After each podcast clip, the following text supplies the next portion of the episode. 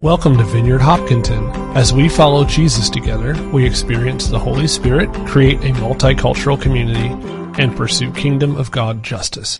So, guys, we're in this series on Romans. Really good, such good um, lived theology. Um, as we get started this morning, I want you to think about um, one other person in this church and um, three things you disagree with them on does not have to be family members. Uh, everyone watching online, you know you can, you got me right in front of you. You can think about me. Three things that you disagree with uh, someone on. My husband in the back row is like, oh, well, this is easy. All right. Do, do we have some ideas about what we might have disagreements on? Mm-hmm. Okay, okay. Cool. So, uh, the book of Romans. Paul wrote the book of Romans to the church in Rome. Paul was an early leader of the church, apostle, St. Paul. Uh, he started many churches, and he's writing this book uh, to, to help them out with some things. The church in Rome was a little complicated. They had Jewish followers of Jesus, and they had non Jewish or Gentile followers of Jesus. And uh, Emperor Claudius had actually kicked out the, uh, the Jews from Rome. Persecution very unfortunate. So then it was only Gentile followers of Jesus. Then they were welcomed back in to Rome. So then it became mixed uh, religious background as they followed Jesus together. They still came from vastly different backgrounds. The Jewish followers of Jesus, they observed Torah laws, some of which were pretty uh, uh, complicated. Um, they were less wealthy. Uh, and Paul, himself a Jew, calls them weak, uh, quote unquote. The Gentile followers of Jesus who didn't observe the, the Torah. They had more in sync think more in common with the larger culture, typically more money. Paul calls them strong, quotes unquote. And the Gentile believers, they looked down on the Jewish believers because they, they thought they were less influential, things like that. The, the Jewish believers. They then, you know, look down on the Gentile believers, taking on kind of a godlike role of, of judging those folks. And the conflict between these two groups was vehement. Uh, this was not just some I, theological idea, philosophy that was ripping them apart. This was really lived out. How do we live our lives? Because a lot of this did have to do with food laws, food regulations. It meant that sharing a meal was almost impossible for them. Have you ever had friends who, who you could not have a meal with? Yes? Maybe no, because it's actually very difficult. You know, I briefly dated someone who was a chef. And it was difficult. Like his ideas of what was acceptable food. I'm like, let's just grab a sandwich and get going. Like, it's difficult. And what he's telling them as we get into that is that privilege and power have led to tension, have ripped apart their community. And Paul encourages them to love, respect, and unity as siblings. The operative word for Paul throughout this whole thing is siblings. Welcome each other to the table as siblings. God is our father. The church is like our mother. Other Christians are our brothers and sisters gathered together in unity. Paul writes this letter to the church in Rome to plead with them, to get their priorities straight, to focus on Jesus, and to love one another well. That's what we want to. So let's pray, and we'll see how this uh, works out in Scripture. Let's pray. Jesus, we thank you to, for your word to us. Thank you that your word to us is good news. Wherever we're at, whatever we're dealing with, whatever our shared life together looks like, your word to us is good news. Would you speak to our hearts and our minds today? We give you our attention. And we submit to your word. We say that what you say will go in our life in our minds, in, in how we live, Jesus, we submit to your word. We ask that we would not just be hearers of the word, but doers. Would you speak to us, Holy Spirit? Would you change us through your word today? Would you change me through your word today? In Jesus' name, amen. Amen. Well, uh, we're going to be in Romans chapter 14. But before we start there, I want to just uh, lay out the issues. Um, and we can do, we, we can look at the, how some of these things work out, do a little vote about what's right and what's wrong. So, their first issue was what day of the week to have church on. Who here likes having church on Sunday morning?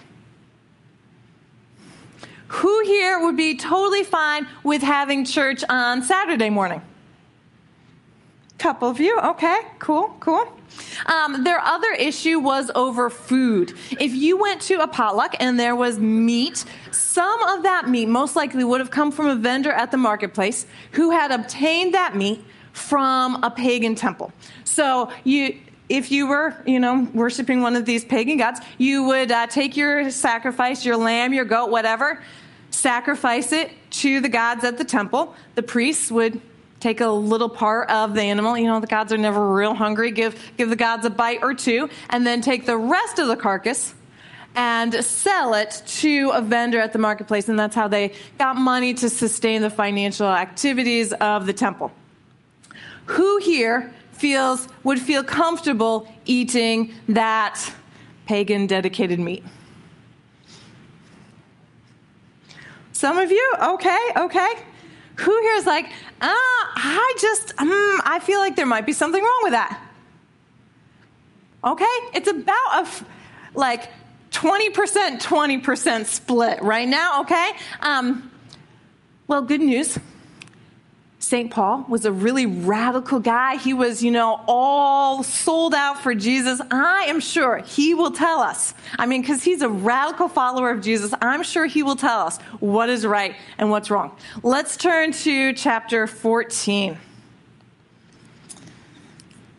Accept other believers who are weak in faith and don't argue with them about what they think is right or wrong. For instance, one person believes it is all right to eat anything. Another person with a sensitive conscience will eat only vegetables. Those who feel free to eat anything must not look down on those who don't. And those who don't eat certain foods must not condemn those who do, for God has accepted them all. Who are you to condemn someone else's servant? Their own master will judge whether they stand or fall, and with the Lord's help, they will stand and will receive God's approval.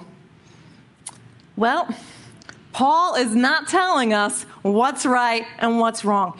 And guys, I think like this is instructive because most of the people who I can think of who are really sold out for Jesus, who are, you know, radical for the faith, they have opinions on almost everything and are posting them quite freely online, uh, on blogs, on whatever. Paul, he's not going down there, going down that road. Continuing verse 5 In the same way, some think one day is more holy than another, while others think every day is alike. You should each be fully convinced that whichever day you choose is acceptable. Those who worship the Lord on a special day, do it to honor him.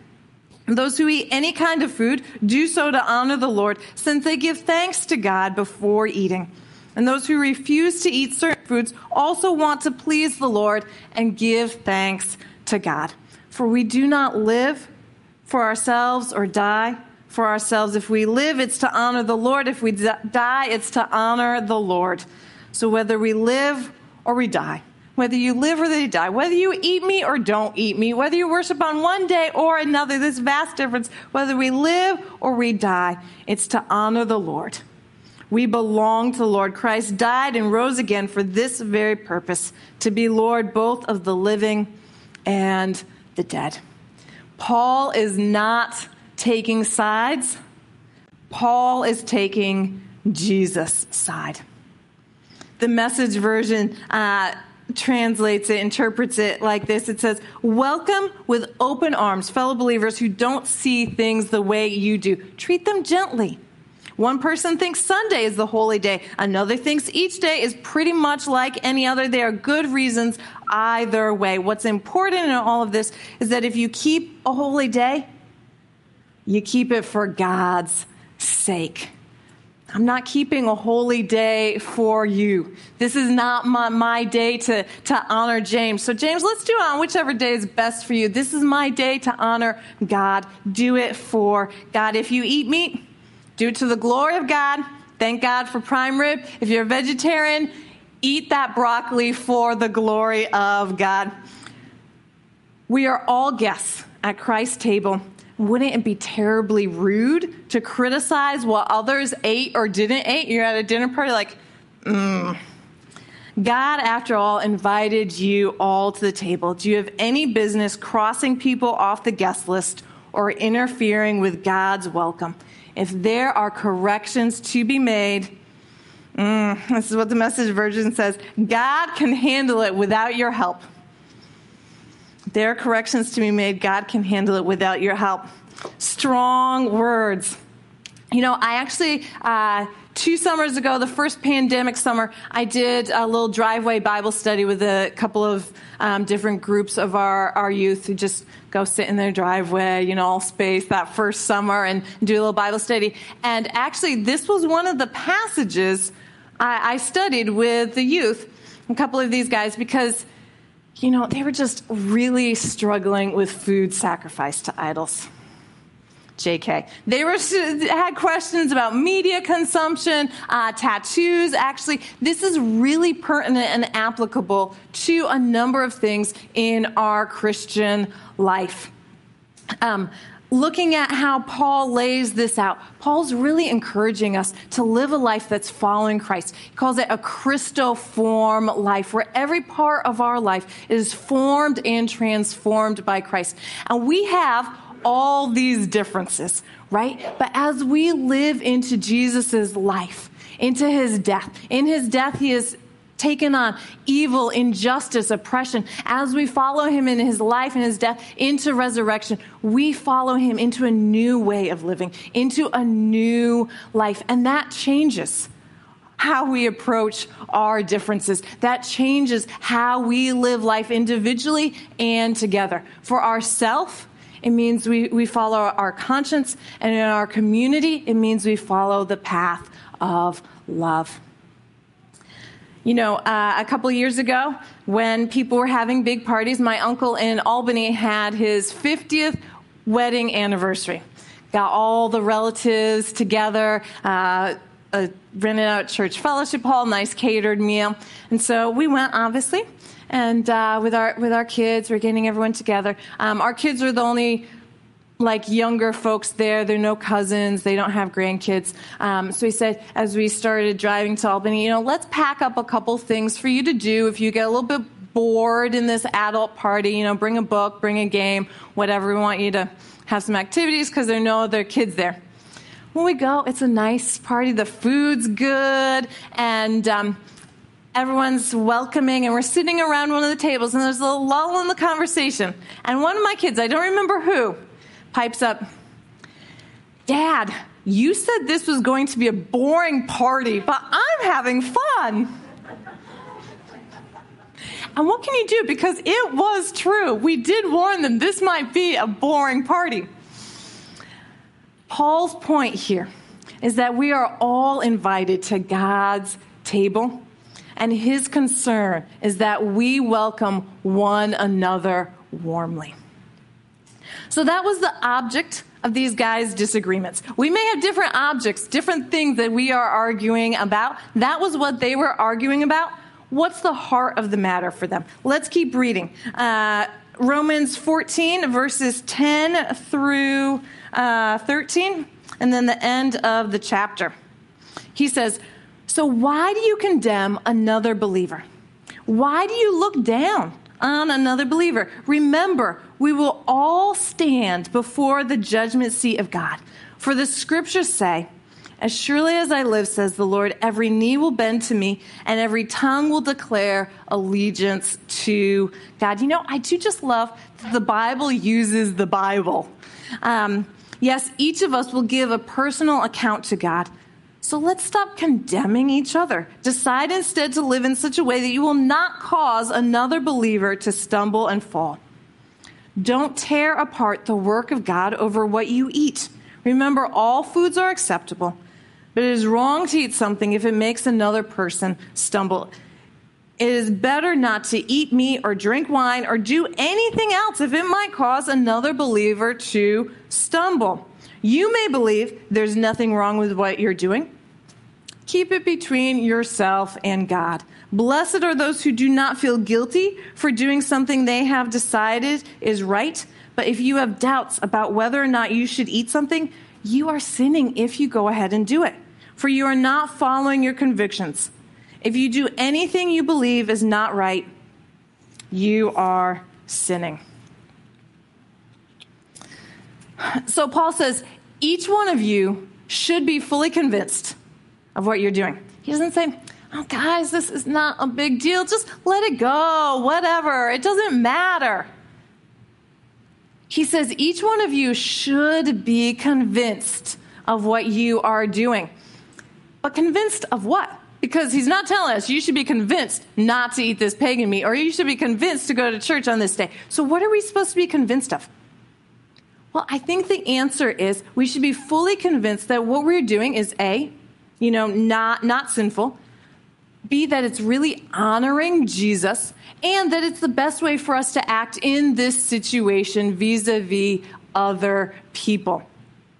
So if you think it's wrong, he says, don't do it. Because here's how it goes. You know, I have my ideas, but then I see someone like, you know, maybe Paul doing it, and I'm like, well, you know, if he does it, you know, I might as well go ahead and do it, even though I think it's wrong. And then next week, I go ahead and do something else, even though I think it's wrong, because hey, now I'm doing things even though I think they are wrong. Where do we draw the line? Draw the line on what you think is right. Most of us do the opposite. Most of us don't follow our own conscience. Think about what other people are doing, say, hmm, well, they're doing it, and then we judge other people when they do something even worse. I might have some qualms about watching this content on the internet, but they are, so I'll go ahead and do it. And hey, look what he's watching. Follow your conscience. Verse 23 if you have doubts about whether or not you should do something, you are sinning if you go ahead and do it, for you are not following your convictions. If you do anything you believe, you believe is not right, you are sinning. Friends, are there things you are not following your conscience for? Are there things I'm not following my conscience for?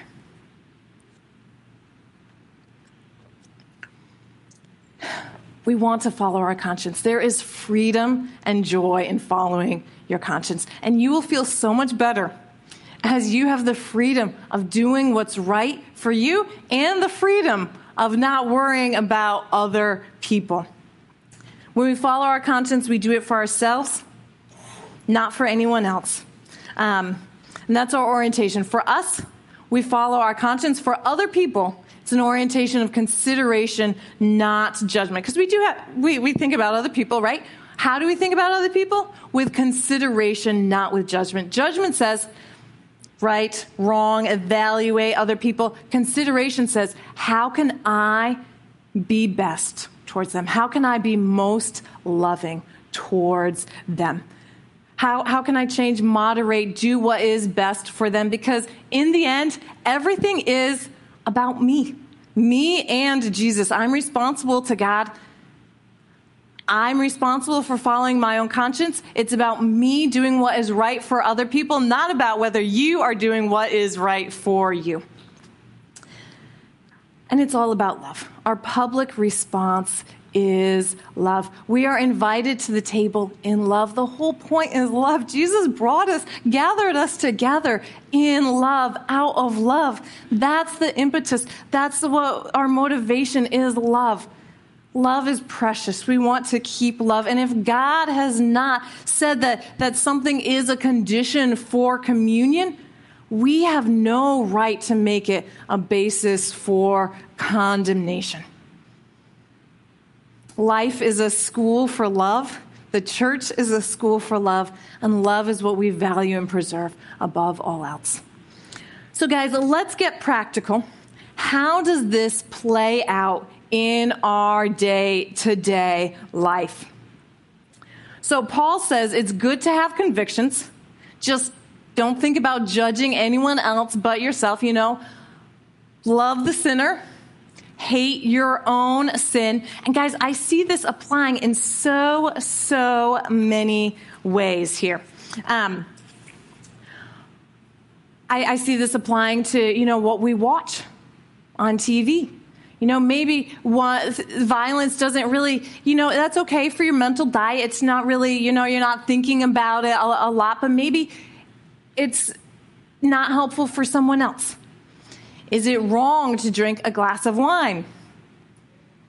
Most of the people in the Bible drank wine. Is it wrong? Well, in a world with alcoholism and, you know, is it helpful to other people around you? Ask your conscience do you need that glass of wine? Well, then, how often? Right? We're responsible for our conscience and consideration to others. TV, alcohol. Like, guys, so many ways in which this is applicable. For example, um, I was raised in a house. Uh, if you don't know much about my background, it's uh, it's entertaining. Um, dirt road, hand dug well. We ran out of water every summer. Like uh, my parents were uh, kind of. My dad was an out of work, intellectual. There were books everywhere, and. Um, you know, my parents had like a kind of like hippie-ish past, and then, you know, just read the rest of uh, their life after their hippie stage. Um, but, anyways, uh, there was like no bad language in my house. It just, think my dad, it wasn't classy enough for him or erudite enough for him, I guess. I remember uh, my dad, he was uh, doing a carpentry project. I was watching him. I was probably 10 years old. I was watching him. You know, we didn't have a TV, obviously. So, you know, I was watching him do a carpentry project, and he, like, he got his thumb good. He was pounding nails and just like bashed his thumb. And the first words out of his mouth, oh dear, I think Leah will have to drive me to the clinic. That was the first words out of his mouth.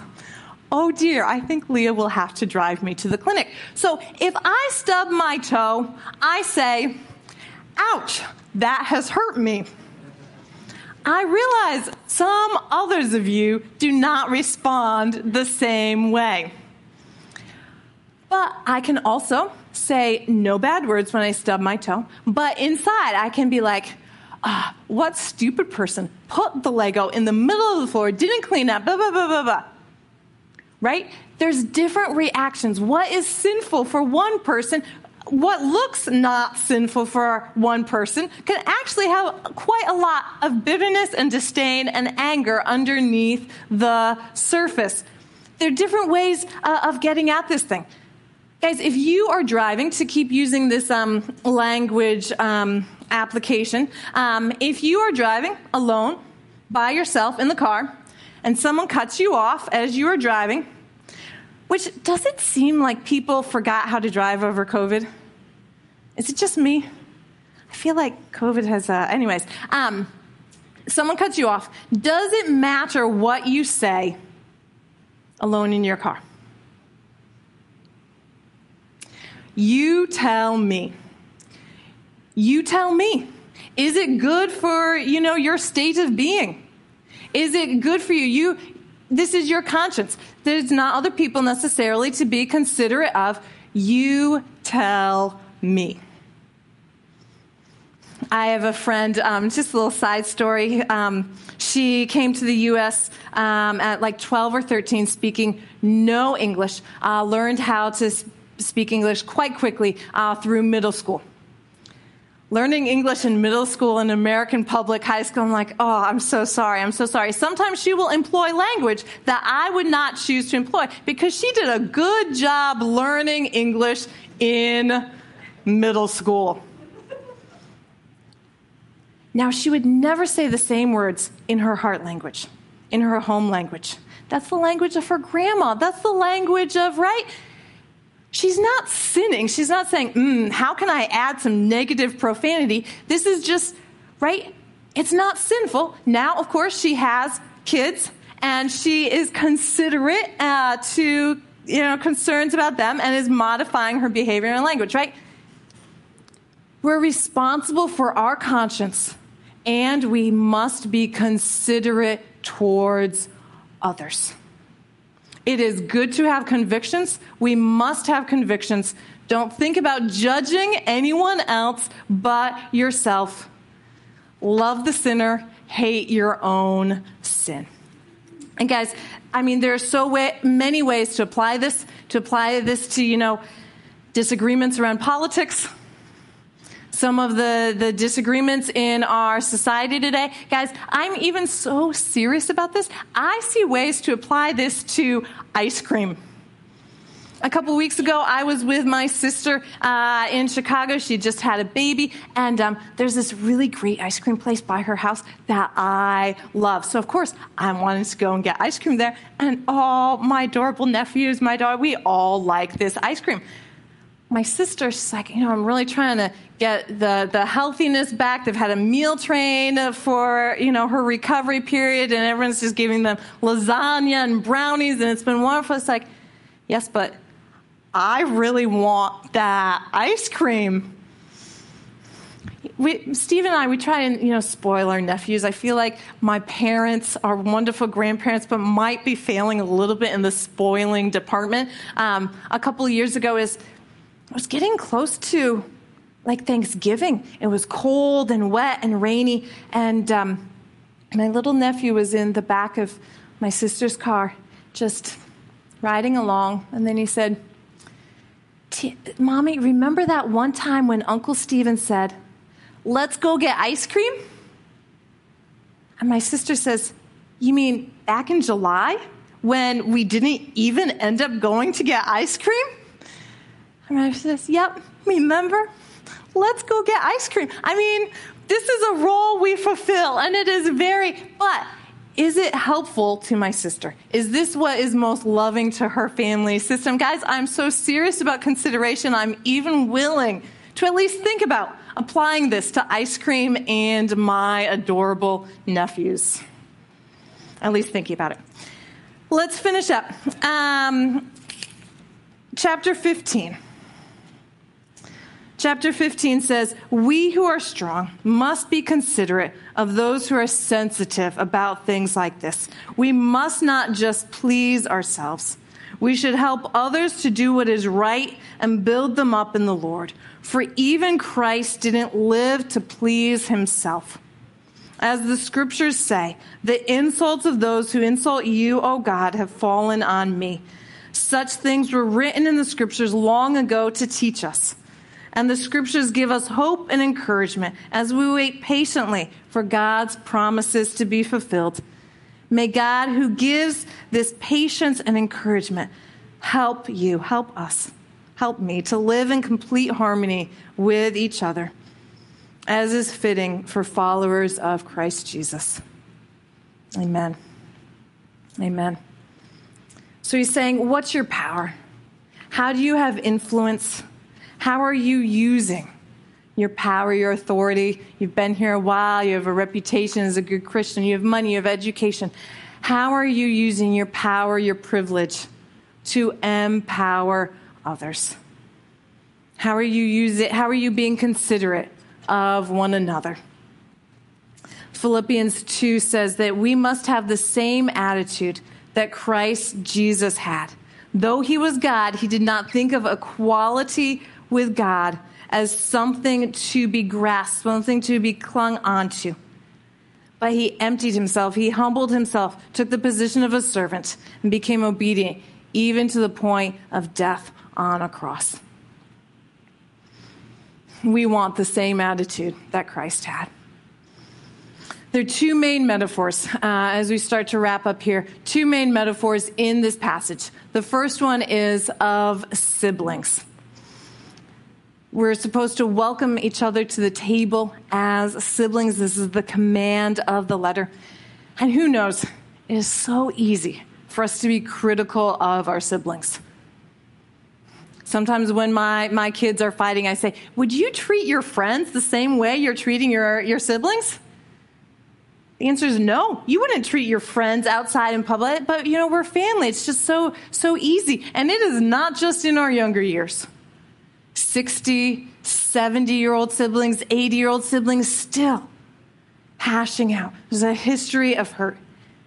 But these are precious relationships. These are precious relationships, and these here are precious relationships.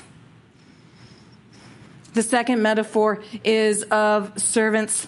Um, Luke, uh, let me find this uh, story for us. Um,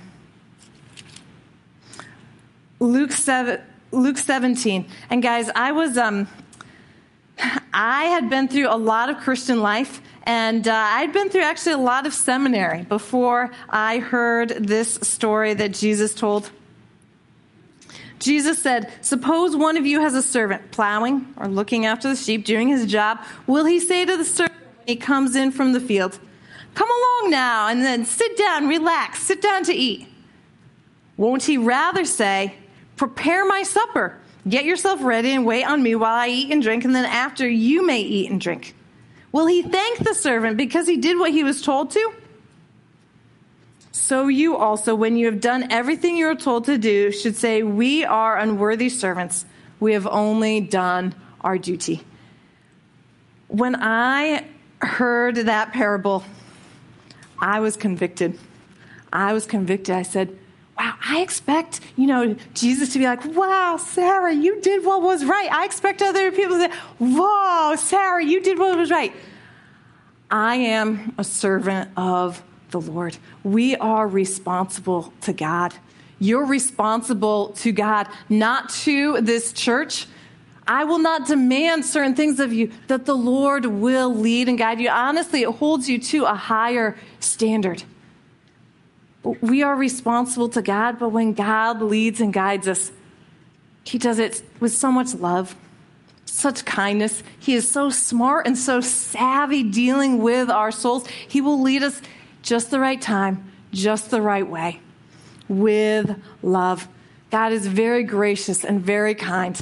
And it's a joy, it's a privilege to be responsible to Him. And one of the things we are responsible to God for is welcoming one another as siblings to His table. Let's stand. The worship team is going to come on back up. Uh, we're going to spend some time worshiping. But let's stand together committing to each other, to treat each other gently, to welcome each other warmly, committing to be responsible to God. You are ultimately not responsible to me or Stephen or Rob. We're responsible to God, and there's great freedom and joy in following God that way. Let's pray. Jesus, we thank you for your kindness and your care for us. Thank you that you lead us in the path of life. Thank you that you said that you have come that we would have life and have life abundantly. As we follow you, living into your death, your resurrection to bring us into new life, Jesus, would you reorient us? You and me, Jesus. Would you speak conviction to my heart? And would you speak kindness and consideration towards, towards me with one another? Thank you, Jesus. In your name we pray. Amen.